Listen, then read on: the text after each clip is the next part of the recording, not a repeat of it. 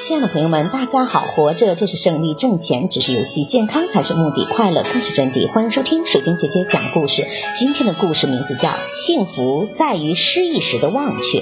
有人这样问：爱情没有了，回忆起来是甜蜜多还是痛苦多呢？我们常常会遇到这样的问题。很多人觉得失去了当然要痛苦了，怎么会幸福呢？回想起分手的时候那些伤害，想起来流泪时的心情。人都会痛苦，而有一个人却说：“分手了，我记得最多的还是甜蜜，因为我忘记了那些痛苦，留在记忆里最多的还是曾经的爱情和美好。”的确，很多时候我们伤心痛苦的时候，最多还是因为我们无法忘记，无法忘记那些伤感和失意，那些记忆犹新，如明镜一般被我们悬挂起来，每天都在看，每天都在想。这样的话，我们又能怎么样快乐起来呢？所以在失意的时候，应当学会忘记，忘记那些不快，才能够真正的快乐，才能够开始新的生活。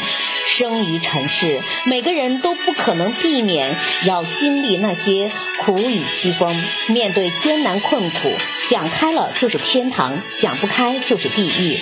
而忘记就是一剂良药，治愈你的伤口，让你怀着新的希望上路。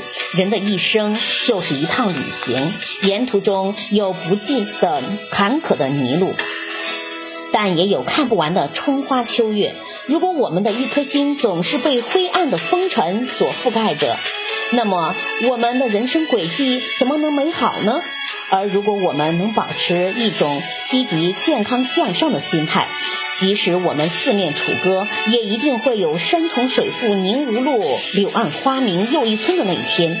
悲观者一时的呻吟与哀叹，虽然能给暂时带来同情和怜悯，但是最终的结果必然是别人的鄙视和厌烦。而乐观向上的人，经过长期的忍耐和奋斗，最终赢得将不是仅仅是鲜花和掌声，还有那饱含敬意的目光。